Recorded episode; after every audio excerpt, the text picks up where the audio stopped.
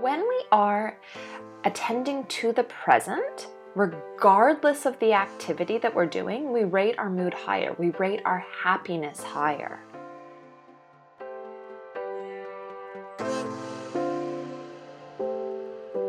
You're listening to the Wisdom for Wellbeing podcast, the show that blends science and heart to bring you evidence based tips and tricks for cultivating a healthy, wealthy, and meaningful life. Now, here's your host, therapist, yogi, and fellow full life balancer, Dr. Caitlin Harkis. Hi there, welcome to Wisdom for Wellbeing.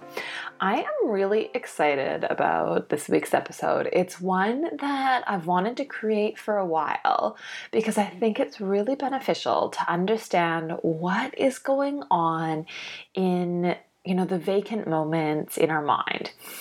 And what I mean by this is the default mode network.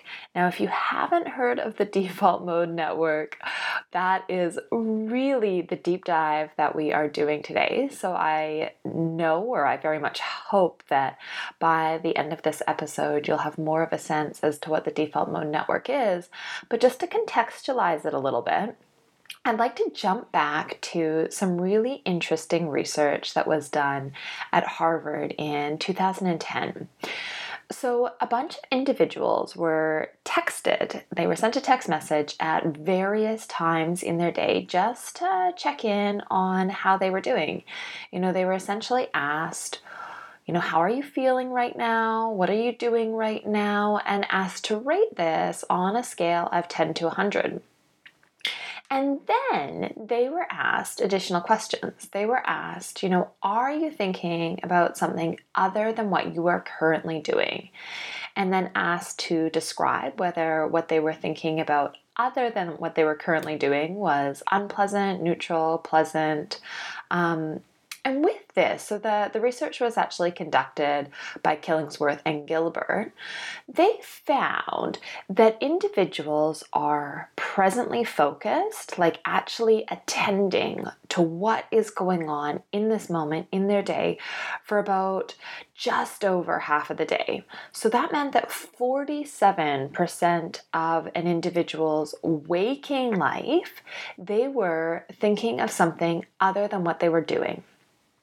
So that's really interesting. So, what this means is that for us as human beings on the whole, because generally we are not that different from any of the individuals who would have been getting these text messages, you know, nearly half of our day we are not really here. We are somewhere else, thinking of something else. And what's even more interesting is that when we are attending to the present, regardless of the activity that we're doing, we rate our mood higher, we rate our happiness higher. So that means that if you are taking out the trash, and you are presently focused on the task, maybe the weight of the bag, the cool air as you open the door, the sounds of the bird, you are going to rate your mood higher than if you are in a bubble bath, you've got a candle going, and you're thinking about what happened earlier in the day, you know, that meeting with your boss or what you've got on your agenda for tomorrow. So that means that present moment awareness operates independent of what you're actually thinking about, whether it's something that's delightful, you know, positive daydreaming, neutral, or um, maybe not very pleasant. So this is this is incredible and this is something that I've talked about on Wisdom for Wellbeing before and that's why I wanted to jump in with this episode because we talk here about why present moment awareness is so important this ability to tune in to what is happening during our day. And, and spoiler alert we're gonna we're gonna be heading there later in this episode as well. But what we haven't really talked about is what is going on when you are thinking about something other than what you are currently doing. You know what is that? So this is what eastern contemplative traditions would call your monkey mind state. And it's what modern science calls the default mode network. So we are diving into the default mode network here, and my intention is to really give you language around the experience that you're having on the daily. You know, in fact, multiple times a day, and arguably nearly half of your day, you are existing in this default mode network.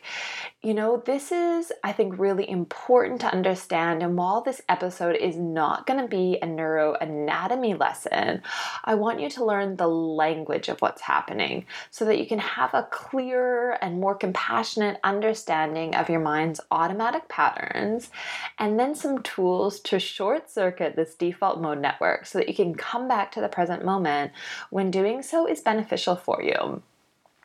So, while not a neuroanatomy lesson, I think it is helpful just for me to language and label some of the parts of your brain that are involved in this default mode network. So, there is the medial prefrontal cortex, the posterior cingulate cortex, and the inferior parietal lobe. So during waking hours, we know that these parts of your brain are operating, like they're consuming a lot of energy. And these are the parts of your brain that are self referential in nature. So this is the I, me, mining of your brain, or what we might call selfing, this construct of yourself, who you are, what you do these are the parts of your brain that are involved in social evaluations, you know, comparing yourself, judging things, thinking about who, why, what, and the time traveling. Right? So, this is thinking about the past, you know, past memories. Um, sometimes we might call some of this stuff rumination, and thinking about the future, which might be anticipating, getting excited, and worrying. So basically, these are the states that pull your attention out of the present mo- moment into what we might call wandering, wandering states. And this can be quite problematic when we find ourselves held hostage by this, you know, particularly when we are ruminating about the past um, that's associated with states of depression. Worrying about the future is associated with anxiety. And while this is a really important function, you know, our brains evolved in a context to allow us to survive. So being able to remember the past and plan for the future has incredible survival functions. This is what allowed us to go, wow, when I went that path, I saw a tiger. Or when we didn't stockpile food, we got hungry, right? This is really, really important for your brain to do. And it makes sense that it's the default, that that's where your mind is going to go in the so called vacant moments, the moments when you are not immediately consumed, involved in the present moment. However, it's in the present moment where things like awe exist and flow. These are really beautiful spaces, and we'll talk more about them. But it's important to understand that while that's not the default, it's because, you know, happiness, contentment doesn't necessarily have survival value you know, learning, reasoning, planning, that is survival. And nature doesn't care if you are happy. you know, it evolved so that you could pass on your genes. So it makes sense when, you know, we talked about the social comparison function of the default mode network. It makes sense that we are comparing ourselves, considering what others think, you know, and in modern times this might be, oh, you know, what are my colleagues thinking about me right now? Was that appropriate when that person cut me off in that meeting? You know, social approval matters from an evolutionary perspective because we don't have the claws and the teeth to survive on our own. We are interdependent. We are beings that require require our community for survival by our very nature. And while the context is different now, um, you know, we can live pretty insular lives in some ways. We are so dependent in terms of even when we go to the grocery shop now, aren't we? But the, the facts is that our brains are going to be wired to really hone in on our sense of social connectedness and evaluation in that sense, as well as reflecting on when we saw that snake, when we went out for our walk the other day. What happened? How close were we? What was going on? The brain has a negativity bias in all of this. So when something is perhaps otherwise neutral, our brain is probably going to put a negative spin on it. Because when we think about things in that negative light, in that survival light, we are likely to pick up on the dangers. If, in the case of that snake in that run, I went in with a positive spin and went, ah, oh, I wasn't that close, it wasn't that dangerous, I might not then be more careful tomorrow, more aware tomorrow. If I go, wow, that snake was huge, that was dangerous, that was a close call, I'm going to be really careful tomorrow. And in times past, and even now, if we're going out for walks or runs where there's snakes and you're living in Australia, to contextualize that, it is really sensible that our brain does that. So, this is really tough because that means that there's, in a way, some suffering embedded into the human human experience right?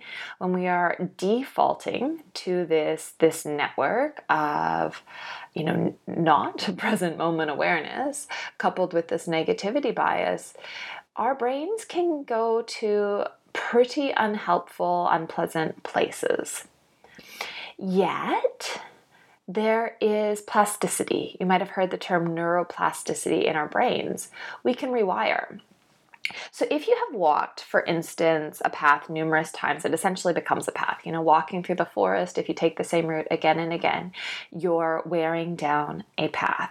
I really like a snow example, which, you know, I'm living in Australia now. I grew up in Canada. This, um, this may make more or less sense, but let me describe it. If you're going tobogganing on a snow hill and you go down with your toboggan, your sled, um, the first time, the second time, if you start off at virtually the same point, you're very likely to take the same route because you've indented that snow already. So the default is going to be to fall back into that well worn path. And the more you do this again and again, it would be harder and harder to steer, to lean out of the well worn path because it's getting deeper.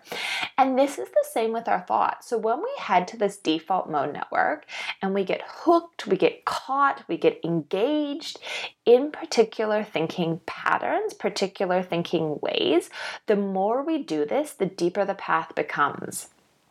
So we're essentially wiring pathways in our brain. This means that if we have you know, painful thoughts, challenging thoughts, and we've been there a lot, it is naturally going to be harder not to go there. We're going to go there pretty quickly, pretty unconsciously. I'm going to jump back into another metaphor. We're uh, sort of on that train of thinking. So it's a pretty quick train. We might not realize that we've jumped on the wrong train and suddenly we're like 10 stops down the path. You know, we've been on this train for perhaps hours less worn paths, maybe, you know, it takes some awareness when we hop onto the train, or maybe we notice we're on a new train a couple stops in and we can choose whether this is a helpful train to be on, whether it's taking us to the destination we want to go, and we might then choose to get off. What we can do when we've got these really well worn paths is we can start to step off the train by noticing that we've gone into the default mode network, that we've gone into these, you know, snow paths, that we've jumped onto the train by cultivating present moment awareness skills and you know circumnavigating that negativity bias by cultivating daily gratitude practices where we actually focus on the positive the joys in our lives balancing that negativity bias with really deliberate exercises in positivity so, when I talk about ways to cultivate present moment awareness, you know, and to essentially cultivate cognitive flexibility so we can choose what train we're going to get on, the mental habits that we are going to feed and engage in, meditation is a really useful skill. So, I'm going to differentiate between present moment awareness and meditation. Present moment awareness is this ability to connect into what is going on now, to be here now as it's often often said. Meditation is a deliberate practice. You know, it can be done formally in the case of sitting meditation or, you know, mindful movement practices like yoga or it can be done informally you can you can mindfully um, you know have a shower and wash the dishes. So these mindfulness practices might support present moment awareness as does formal meditation practices or what we might describe as formal mindfulness practices, which we can differentiate further, but I don't know that that's going to serve our purposes right now. I want to keep going and describe why this is important. Because with mindfulness, with awareness of your mind and where it's at, you're essentially cultivating something called metacognition. Metacognitive awareness allows you to notice where your brain is, to notice what train you're on, to notice what track you're on. So, meta just means kind of above. So, when you're noticing your cognition, you are not necessarily enmeshed, fused with the cognitive process, you're noticing it, which is really, really incredible. And I think that this is important because we know that um, meditation and mindfulness influence your default mode network activity. So essentially, turning off the default mode network because you have this ability to be here now. And specifically, it's measurable. So, again, we're not going to go hugely into the neuroanatomy, but your brain has something called gray matter. And what is noticed in an average of, you know, 27 minutes a day of a mindfulness meditation practice, there is growth in the gray matter associated with, you know, your sense of empathy and um, changes in the way that you're processing memory and your sense of self, leading to a broader connected sense of self. And shrinkage in the gray matter associated with things like stress. So, by engaging in mindfulness practice, meditation practices, you're changing how your brain is functioning which is incredible. We can actually see it. So it's not just that when we meditate, when we practice mindfulness, we go, wow, like I feel pretty good after, you know, have these subjective experiences of benefit. We see measurable changes in the brain. So, this accounts for some of the cognitive and psychological benefits that persist beyond periods of meditation, right? So, it's not just that when you're sitting, you might experience a change in your affective state, it's that when you get up from the cushion, you know, the chair, you know, the bed, wherever you've been engaged in your practice, there are now structural differences in the brain that influence how you perceive, for instance, stress. Incredible, given that we know the trajectory is high levels of stress make us more likely to experience clinical levels of anxiety, which make us more likely to experience a depressive episode. And we know then through additional research that default mode network activity, like increased default mode network activity, is associated with anxiety, with depression, and with schizophrenia. So, this is incredible. And I mean, there's additional benefits to engaging in mindfulness practices, meditation practices. We know that it boosts your immune system, um, lowers your blood pressure. So, it's pretty much beneficial, you know, for every system of your body, good for your brain and body. So we also then kind of go, okay, well, why why is this meaningful in the broad sense. And and maybe this is just a question i ask you know maybe this is enough. Maybe the fact that meditation meditation mindfulness is so good for your brain and body is enough of a motivator. But there's something else. There's this experience of awe you know delight captivation in the moment that i think is incredibly important meaningful in our lives.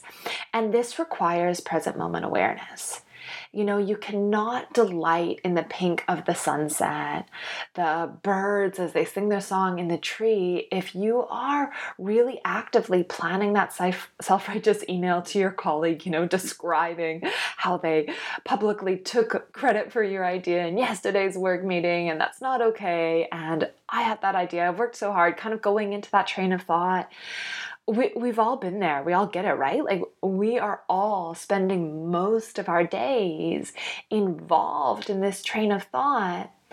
And maybe that means we're missing out on delighting in that beetle as it walks across the sidewalk. If we're actively balancing this natural wiring of the brain, with mindfulness practice, meditation practices, we can come into these moments of awe, of delight. You know, we're at least cultivating the conditions for contentment, you know, perhaps happiness. We are essentially strengthening the muscle that allows us these moments of joy so that we are then less dependent on external circumstances. Contentment doesn't come from everyone at work then acknowledging your idea and you know really admiring you. Sure, that might bring you a moment of pleasure, but what if by rewiring your brain, you know, becoming in control of where your mind is spinning to, you know, stopping this battle of reference to the self, the past, the present, the future, comparing with others. What if you come back into this moment, this present moment, the way things are right now, and there's joy in that? you know, suddenly happiness, contentment, joy becomes this muscle you train rather than something you need to change circumstances for or achieve. And additionally, a flow state, you might have heard of flow. So, this is a highly focused state that is associated with human performance.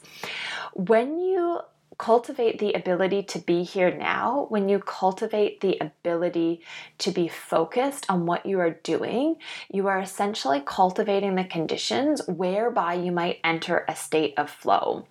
And a state of flow, you know, when we say it's associated with human performance, we might think that this means that more of your brain goes online or lights up. But what we actually find is when you're entering a flow state, parts of your brain are actually shutting down. You know, specifically the transient hypofrontality is what it's called transient hypofrontality, where you essentially lose this sense of yourself, that I, me, mine. You become immersed in the present moment. You are stepping back from turning down the higher cognitive functions that are involved in complex decision making, you know, your sense of morality, you know, that selfing idea, and the calculation of time, which accounts for this timelessness, this sense of broadness that happens in a state of flow you know, you're shutting down the dorsolateral prefrontal cortex, this inner critic part of you that is constantly judging, evaluating. And naturally, then in this state, creativity is experienced because we're no longer then so self conscious, right? So your creativity is enhanced in the state of flow as well as your risk taking. And essentially, you then get this perfect neurochemical concoction of norepinephrine, dopamine, serotonin, endorphins, these neurochemicals that feel so good. And it's cultivated by meditation, or at least, you know, you set the tone, you increase the likelihood that then when you engage in activities where you balance your skill with the demands of the activity, you're more likely to enter a state of flow. So, flow has been described by chess players, artists, yogis, swimmers, golfers, even individuals, you know, actively engaged in their writing their work can enter this highly focused state, this timelessness state of flow. And I find that really motivating. It might mean that you engage in a number of meditation practices that are challenging because ultimately the purpose of mindfulness, of meditation, is not to feel good. You know, the intention of sitting on your cushion is not for relaxation, the intention is to sit and to notice what's there you know, to be able to cultivate your attentional skills and to be able to notice, name, and essentially, hopefully over time, right? Like tame the emotional experiences that come up. Because if you notice these emotional experiences, you know, these thought patterns, these physical sensations, these urges, these memories as transient, as products of a mind that thinks, you're essentially allowing yourself to step back from them, to step back from them. And as you step back from them, you notice that notice that this is your mind minding. This is what your mind does in these moments. You're essentially stepping back from the train of your thoughts then onto the platform. You know, and as you practice meditation, you're learning to slow down the train. You, you know, you're de automatizing the thoughts that maybe have become automatic over time because that's where you've gone many times before. And as you de automatize, you have the flexibility to choose to engage in, to establish, to, you know, essentially go down the snow track of mental habits, behavior patterns that take you to a place of vitality in your life a place where you're acting in alignment with your heart, with your values. So, while I think it's really important that we are compassionate when our mind jumps into the default mode network, when we feel all these, you know, likely, given the negativity bias, negative thoughts kind of coming up and spinning and churning, that we're compassionate with ourselves because that is wired, right? We are creatures who evolve to survive, to pass on our genes. And I know when I wake up, my mind kind of wanders somewhere. And I've gotten quicker at noticing where it's gone. And I think you'll get quicker too, right? It's not that we need to be perfect. And when our mind wanders somewhere dark and we suddenly go, wow, like I've been on this track for you know, hours or minutes, who knows, depends where we're at. But when we notice that, can we be compassionate to ourselves? Can we accept that we are the product of evolution, that this is what our mind does? And we can cultivate this metacognitive awareness of our mind to notice where it's gone more effectively over time, to jump off the train, and then to come back to the present moment knowing that even if we are doing something that might be fairly neutral or unpleasant, if we are focused on what we are doing now, that is likely to be a more contented place of existence rather than our mind wandering. So, with that, I will leave you to practice some kindness, some compassion as you talk to yourself, as you notice, name, and tame the active engagement of your default mode network, the monkey mind. And I would love to connect with you next week here on Wisdom for Wellbeing. If you have been enjoying these episodes, if you're getting something from them, I would so appreciate if you'd take a moment to leave a review wherever you're listening to this episode. It really helps to spread the word. And then head on over to at Dr. Caitlin on socials to connect there, and I can share more thoughts, more exploration of our mind body connection, of the wisdom that we can establish and cultivate in our lives. Wishing you and yours well. Bye for now.